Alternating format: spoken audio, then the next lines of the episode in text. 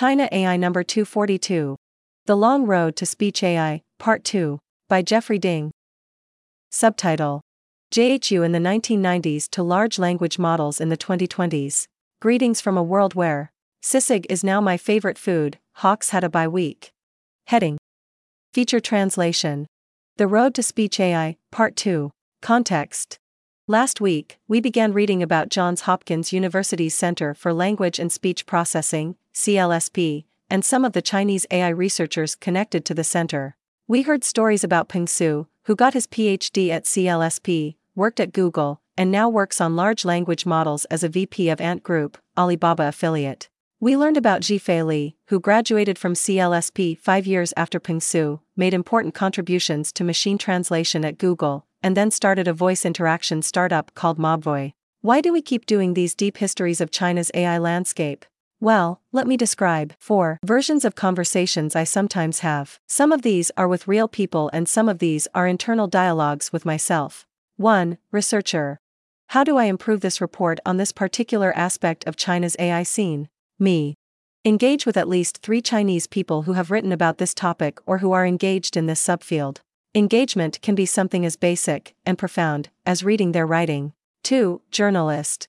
What does China think about this particular topic related to AI? Me. Chinese people have diverse opinions. Learn the stories of at least three Chinese people who have expressed viewpoints about this particular topic. 3. AI company person. Hey, it might be really helpful to discuss some of these tough AI governance issues with our Chinese counterparts? Me. Have you tried reading the bios of three Chinese peers? Some of them live and work just up the street from you, or even within your own company. 4. Policymaker. Will this policy be effective at ensuring the US's AI ecosystem remains more competitive than China's? Me. These two ecosystems are more interconnected and interdependent than meets the eye.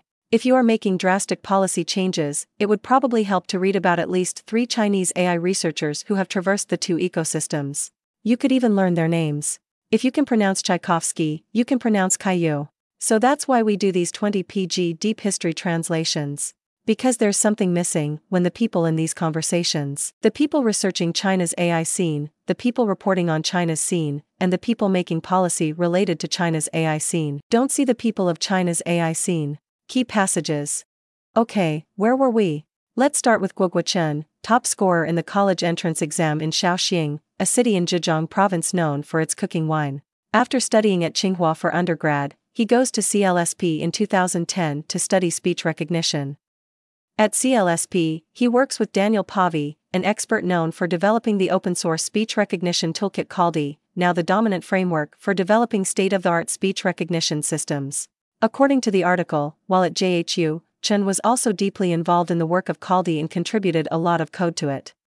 While interning at Google during his PhD, Chen continues to make important contributions to speech recognition, including the OK Google hot word detection system. Before the use of such hot words, for example, Hey Siri, voice interaction methods required the microphone function to constantly remain on, which resulted in a lot of false recognitions.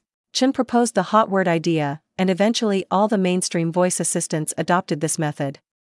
After graduation, Chen and fellow CLSPer Xuchen Yao decided to launch a startup called KITT AI, which developed a conversational language engine. The article tells the rest, and even today, for a PhD student to start a business right after graduation, risking it despite not having a green card, receiving investment from former Microsoft co founder Paul Allen and the Amazon Alexa Fund, and being successfully acquired by a leading domestic company, Baidu, in less than three years. This is actually an unimaginable thing.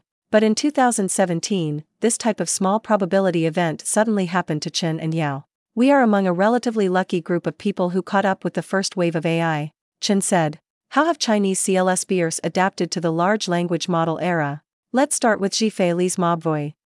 From the article. After working hard to integrate their technology with the WeChat interface, his product account was selected into Tencent's top 10 public accounts. He also tested out an app and successfully embedded the app into Google Glass in 2014. After that, Mobvoi also launched the operating system TicWear, released the smartwatch TicWatch, and entered the hardware track. During this period, the scale of Mobvoi's team also continued to expand.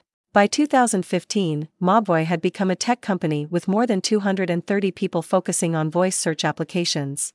As the article relates, Li tries to get funding for work on large language models in 2020 and 2021 from different city committees, but funding doesn't come until October 2022. Piece concludes with another JHU alumni. Ye Yun, who graduated in 2017.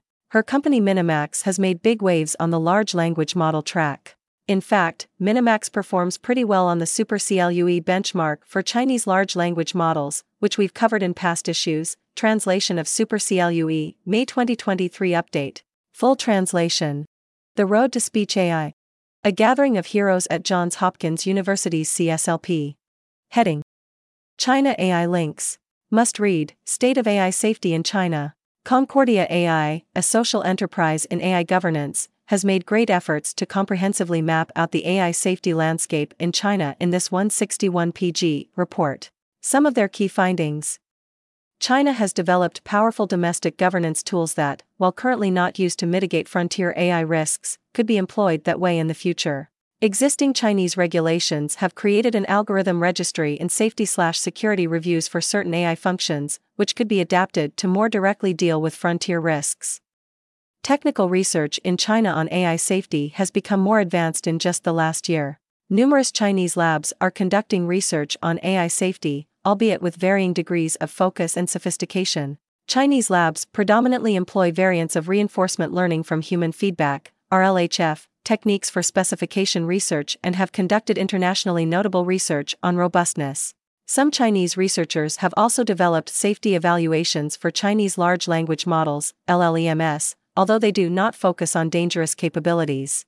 Should read Old Quora thread comparing open source automated speech recognition software. I looked around a lot for a good read on the history of Kaldi. This Quora, from back in 2015, provides some good context on how JHU's Kaldi eventually became the leader. Should read International Governance of Civilian AI, a jurisdictional certification approach. Published in August 2023, this GovAI report proposes an international AI organization that would certify country jurisdictions for compliance with certain standards related to managing AI risks.